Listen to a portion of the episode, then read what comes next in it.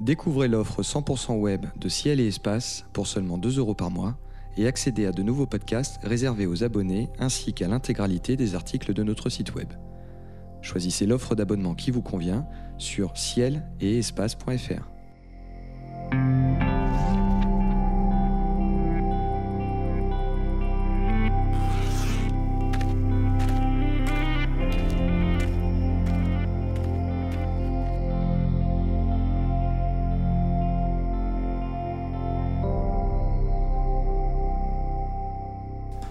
Bonjour et bienvenue sur Ciel Espace Radio pour une nouvelle émission consacrée aux éphémérides. Comme chaque mois, conseils d'observation, coup de cœur, promenade sur les traces des missions Apollo ou dans une constellation seront au programme de cette émission qui démarre avec la liste des phénomènes célestes observables en ce mois de décembre 2018. La Lune, Vénus et l'étoile Spica forment un bel alignement le 4. Les étoiles filantes Géminides sont à leur maximum le 14. La comète Virtanen passe au plus près de la Terre le 16. Mercure et Jupiter se frôlent le 21 et Jupiter, Vénus et la Lune s'aligneront le 31 décembre. Nous évoquerons en détail le maximum des Géminides, le passage de la comète Virtanen qui pourrait être spectaculaire, et comme chaque mois bien sûr, Jean-Luc Dauvergne et Philippe Hénarejos nous emmèneront sur la Lune à travers la constellation du mois et nous ferons part de leur coup de cœur. Messieurs, bonjour. Bonjour. Bonjour. Alors Philippe, le rendez-vous est désormais installé pour commémorer l'année Apollo qui s'annonce. Vous nous faites découvrir chaque mois une région de la Lune ou une anecdote des missions Apollo à travers une petite histoire euh, liée aux célèbres missions spatiales des 60s. Ce mois-ci, où allons-nous? Ce mois-ci, euh, nous allons autour de la Lune. Cette fois, c'est la bonne. Pour la première fois, il y a 50 ans, des hommes vont tenter la grande traversée. Ils vont parcourir les 384 000 km qui séparent la Terre de la Lune. C'est la mission américaine Apollo 8. Les trois astronautes de la NASA qui embarquent dans la petite capsule conique sont Frank Borman, Jim Lovell et Bill Anders. Borman et Lovell ont déjà été dans l'espace au cours du programme Gemini. Pour Anders, c'est le premier vol. Borman est un astronaute pointilleux. Il ne veut rien laisser au hasard. Il est particulièrement précautionneux. Il est inquiet pour cette mission qui est risquée. Jim Lovell et Bill Anders sont plus philosophes. Ils ont confiance dans le vaisseau Apollo. Alors la fusée Saturne V décolle le 21 décembre 1968 à 7h51 du matin en Floride. La Lune qui n'est pas levée est alors un très très fin croissant qui suit la nouvelle Lune du 19 décembre, donc euh, deux jours auparavant. Les problèmes euh, du deuxième étage, euh, du deuxième vol euh, ont été corrigés sur la fusée Saturne V. Le lancement se déroule à la perfection. Et le troisième étage, qui propulse comme prévu les trois hommes vers la Lune, fonctionne lui aussi à la perfection.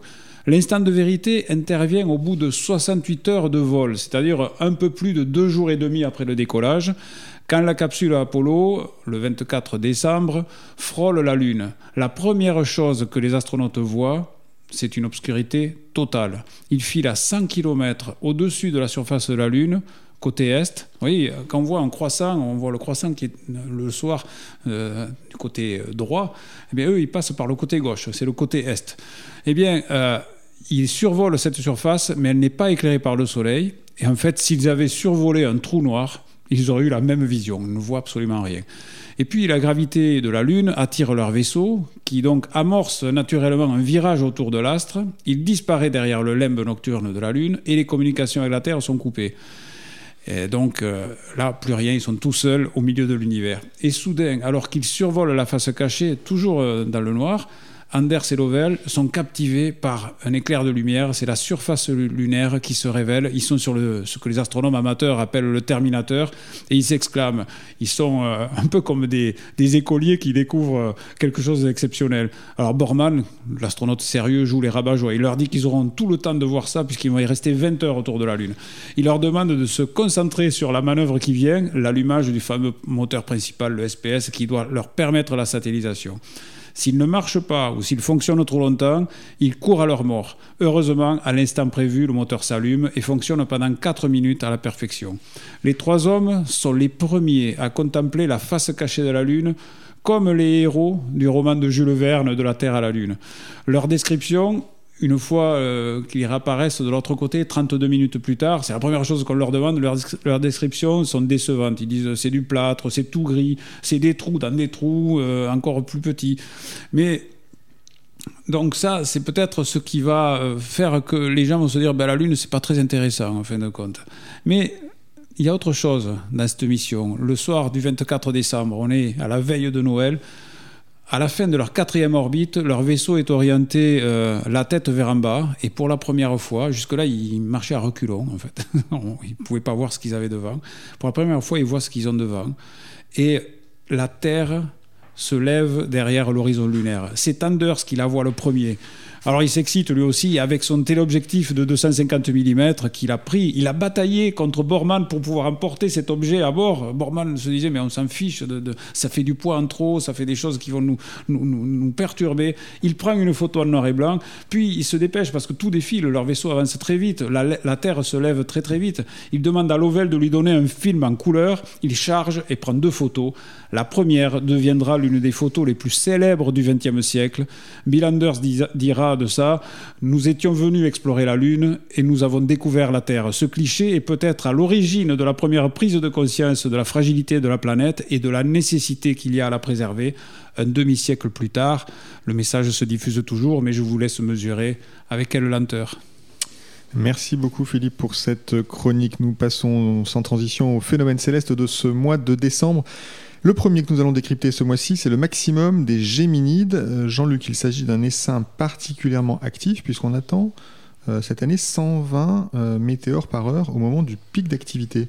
avant de détailler l'événement, comment on prévoit l'activité d'un essaim d'étoiles filantes? Euh, c'est à force, c'est en grande partie à force d'observation et de modélisation. Euh, c'est quelque chose qu'on commence à savoir faire aujourd'hui, mais c'est difficile. En fait, il s'agit de, de, en général, on a un corps parent, euh, le plus souvent des comètes, euh, qui croisent l'orbite de la Terre et vont laisser sur leur passent sur leur sillage des, particules, et ces particules vont évoluer dans, le temps avec euh, des interactions gravitationnelles, avec la pression de radiation du Soleil, et il faut être capable de modéliser ça sur des centaines, voire des milliers d'années pour prévoir quelle euh, quantité d'étoiles de, filantes on aura à un moment donné. Donc en fait, c'est des simulations informatiques qui sont assez lourdes et qu'on sait faire correctement seulement depuis, euh, je dirais, 10-15 ans, pas plus. Alors cet essaim euh, des Géminis, il a une particularité, c'est qu'il n'est justement pas lié à une comète, c'est bien ça? Oui, voilà, c'est une exception euh, à tout point de vue en fait. Euh, c'est un essaim d'étoiles filantes qui est lié à un astéroïde qui s'appelle Phaéton, mais c'est un, astéroïde qui est exceptionnel à plusieurs titres déjà, c'est le premier qui a été découvert depuis l'espace par le satellite IRAS. C'était un télescope spatial infrarouge en 1983. Et il a été découvert depuis l'espace pas pour rien. En fait, il passe le plus clair de son temps plutôt près du Soleil, angulairement, et il fait typiquement partie de la famille d'astéroïdes les, plus dangereux pour la Terre. Ils croisent l'orbite de la Terre, ce qui est en soi un danger. Alors on sait que dans les, dans les centaines d'années qui viennent, on n'a pas de risque d'impact avec la Terre, et encore heureux, c'est un objet de 5 km de diamètre, donc si on devait avoir un impact avec la Terre, ce serait un impact majeur. Et en fait, ce genre d'astéroïdes qui passent le plus clair de leur temps du côté du Soleil, c'est vraiment ceux qu'on a le plus de difficultés à repérer. Et là, typiquement, sa découverte tardive. 1983 pour un objet de 5 km, c'est vraiment tardif. Euh, après, les découvertes se sont accélérées dans les années qui suivent, mais là, c'est un objet qui passe près de la Terre, à tel point qu'il y a eu des images euh, prises par le radiotélescope Arecibo qui montre la surface de l'objet malgré sa petite taille. On a, été capable de le résoudre depuis la Terre. Et en tout cas, dans les astéroïdes, c'est celui qui se rapproche le plus, euh, du Soleil, à 0,14 unités astronomiques. Et il est aussi exceptionnel, euh, vu qu'il produit des étoiles filantes, ça veut dire qu'il perd de la matière. Et en fait, on, on sait, notamment avec Phaéton, ça fait pas si longtemps que ça qu'on a compris que Phaéton est à l'origine des Géminides, et on sait que de plus en plus qu'il n'y a pas vraiment de limite nette entre les astéroïdes et les comètes. Et Phaéton, c'est exactement un exemple de ça. C'est typiquement une comète qui, qui a épuisé ses, matériaux volatiles, mais qui en a toujours un petit peu, qui de temps en temps a toujours une activité cométaire. ça a été le cas pour Phaéton en 2010. On a vu un dégazage de cet objet cette année-là.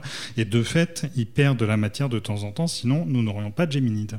Alors, euh, et beaucoup de Géminides, hein, puisque cette année, donc 120 par heure, c'est euh, finalement euh, probablement l'essaim le plus actif de l'année. C'est ça, c'est l'un des trois plus actifs de l'année avec les quadrantides et les perséides. Les perséides momentanément peuvent monter plus. En fait, c'est lié aussi à la trajectoire de ces objets. Ces objets vont laisser un sillage de particules diffus derrière eux, et ils sont, après la Terre va passer plus ou moins euh, proche du centre de ce sillage de particules. Et là, dans le cas de Phaéton, euh, avec une bonne régularité d'une année sur l'autre, on a toujours ce tour de 120 météores par heure. Donc on passe bien près du cœur de ce sillage de particules. Donc observer dans la nuit du 14 le maximum des Géminides. Et plutôt en seconde partie de nuit, vu qu'en première partie on a la Lune, et dans tous les cas pour les étoiles filantes, la, la seconde partie nuit est toujours plus favorable. Le 16, la comète Virtanen passe à seulement 11 millions et demi de kilomètres de la Terre. C'est 30 fois la distance Terre-Lune, donc c'est euh, assez proche. Euh, à quoi on doit s'attendre, Philippe, pour cette observation de Virtanen? Ah, Bien malin qui pourra le dire, euh, parce qu'avec les comètes, il faut toujours se, se méfier en matière de prévision. Ceci étant, elle passe le 16 à 11 millions et demi de kilomètres. C'est très proche. Est-ce que euh, c'est à peu près la même chose que Yakutake à l'époque? Euh, Je me rappelle avoir observé cette comète euh, dans les années, ça devait être en 97, 96, 96. 96. quand cette comète était passée, on la voyait très bien à l'œil nu, on la voyait bien aux jumelles. Donc on peut éventuellement s'attendre à une bonne surprise. Euh, le 16, alors il y aura, y aura la Lune, il faudra attendre qu'elle soit couchée. On est autour du, un peu après le premier quartier, donc elle éclaire quand même beaucoup. Mais euh, la comète se balade euh, le 15 décembre, elle est à côté des, entre les Pléiades et les Iades dans le Taureau, donc c'est quand même des étoiles remarquables, assez faciles à trouver à l'œil nu. elle évolue, elle remonte vers le cocher ensuite et elle est observable euh, visiblement euh, du, 15 au 18 assez facilement. Ensuite, euh, la Lune sera vraiment gênante parce qu'elle va, elle va continuer à monter. mais donc, on peut espérer, si le temps est de la partie, voir cette comète à l'œil nu. Et alors, quand on la voit à l'œil nu, si on l'observe jumelle, c'est encore mieux. évidemment, j'invite tous les gens euh, qui en auraient la possibilité à s'éloigner des lumières des villes euh, ou, des, lampadaires, parce que pour voir une comète, il n'y a rien de tel qu'un ciel sombre et ne pas être gêné euh, par les lumières environnantes. Ça, c'est évident. En ville, on ne la verra pas à l'œil nu, ça c'est clair. Jean-Luc, vous, vous l'observeriez comment cette comète Et je ne sais pas si Philippe vous l'avez dit, vous avez parlé des, des, constellations dans lesquelles elle passait, mais il faut regarder de, vers quel horizon et à peu près à quelle heure? Ah, c'est pratiquement, euh, c'est pratiquement au sud, euh, puisque c'est un début de nuit. Euh, alors, il faut attendre un peu que la lune se couche. Donc, tout ça va évoluer gentiment vers l'ouest. Ça va passer du sud vers l'ouest, au sud-ouest. ce sont des constellations très visibles. C'est facile. Vous avez Orion avec ses grandes étoiles, Betelgeuse, Rigel, qui, qui, est là. Et le taureau est un peu plus au-dessus, à droite, avec Aldébaran et le, les Yades. C'est très reconnaissable à l'œil nu, même si on n'est pas familier avec les, constellations. Ce sont des constellations remarquables et euh, vous pouvez vous aider éventuellement de la carte qui se trouve dans l'almanach 2018 euh, euh, de ciel et espace aussi. Elle suffit amplement, à mon avis, à repérer cette comète. Jean-Luc, vers quelle magnitude on peut attendre cette comète Virtanen qui, qui rappelons-le, est la comète vers laquelle aurait dû être lancée la sonde Rosetta euh, si Ariane 5 n'a pas eu un problème. Euh, Ce qui aurait facilité la vie de nombreux journalistes non, non spécialisés, c'est plus facile à dire que Turumov Gerasimenko. c'est pas faux. Euh, donc cette comète Virtanen qu'on n'oublie pas, donc puisqu'elle passe nous rendre visite au mois de décembre, vous la photographieriez comment? Est-ce que c'est photographiable une comète? Et Philippe disait qu'elle allait passer gentiment entre les Pléiades et les Léiades le 15, par exemple. Est-ce que, est que ça peut être un, un bon moment pour tenter une, une photographie du ciel? Oui, très clairement, là, il faut vraiment s'éloigner le plus possible des lumières des villes. La situation est quand même, euh, comme le souligne Philippe, ça rappelle la situation de Yakutake. Alors, la magnitude annoncée est inférieure à celle de Yakutake. Mais ce qui est sûr, c'est que la proximité, normalement, doit aller de pair avec une queue potentiellement visible sur une grosse étendue du ciel. Pour mémoire, euh, Yakutake, je l'ai vu aussi, sans aller dans des ciels euh, extrêmes, mais dans le, dans le, dans le sud, euh, l'extrême sud de l'île de France. Elle était à peu près aussi grande que la Grande Ourse, donc sur une vingtaine de degrés. Et les gens qui ont eu la chance d'observer dans un ciel de meilleure qualité, au pic du Midi par exemple, l'ont vu sur bien plus que ça en fait. certains prétendent sur 100 degrés. Alors là, elle est moins lumineuse, donc on va pas s'attendre à la voir sur une taille apparente aussi grande mais bien malin qui saura prédire ce qui sera visible ou pas, ce qui sera visible à l'œil nu, ce qui sera visible en photo. Ce qui est sûr, c'est que pour moi, la meilleure stratégie, c'est voir à l'œil nu, voir aux jumelles, évidemment. Le télescope, on oublie, parce qu'à mon avis, l'objet sera plus grand que ça et surtout faire des photos avec un objectif de focale euh, moyenne à courte. Euh, typiquement, je pense que c'est un objet à photographier avec un objectif de 50 mm euh, de focale et peut-être 100 mm de focale si elle s'avère moins lumineuse que ça. Puis vu qu'elle est proche, fatalement, elle se déplace très vite. Donc, monter en focale, ça veut dire aussi subir le mouvement apparent de l'objet davantage. Donc là, on a vraiment intérêt. Du coup, c'est un objet facile à photographier a priori. Très bien, donc on l'attend avec impatience, la comète Virtanen qui passe à 11 millions et demi de kilomètres de la Terre le 16 décembre.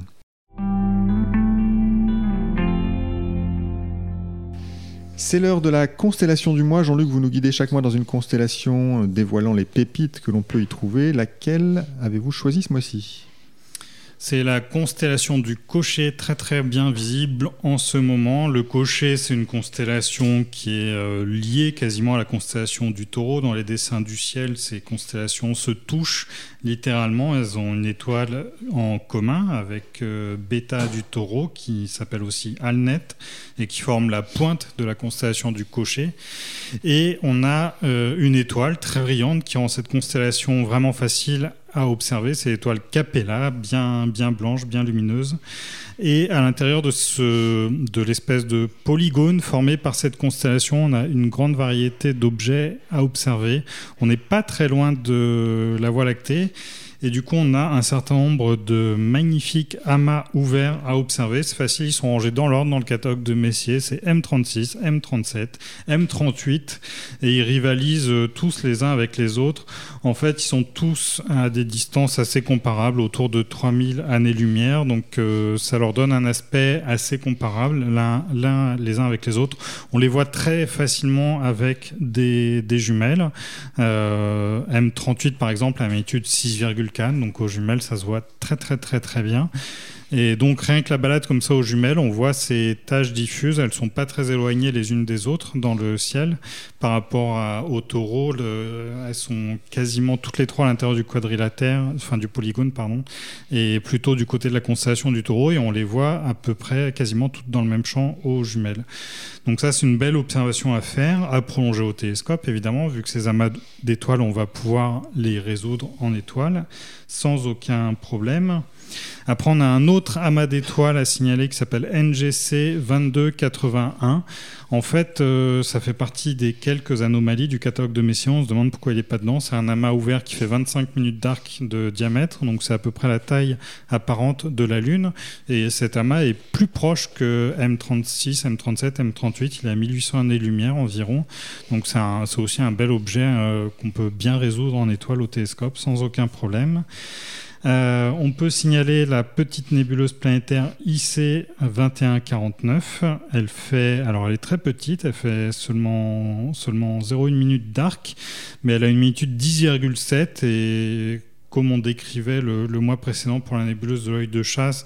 C'est un, objet qui va supporter le grossissement et qui a une luminosité du coup qui est très concentrée. Donc c'est un objet intéressant à, signaler. Et puis enfin pour les photographes, on peut signaler IC 405 et IC 410 qui sont deux, euh, deux grandes nébuleuses euh, situées à l'intérieur de la constellation et qui se dévoilent en photo avec des objectifs de focale euh, moyenne, typiquement 50-100 mm. On les voit déjà sans problème.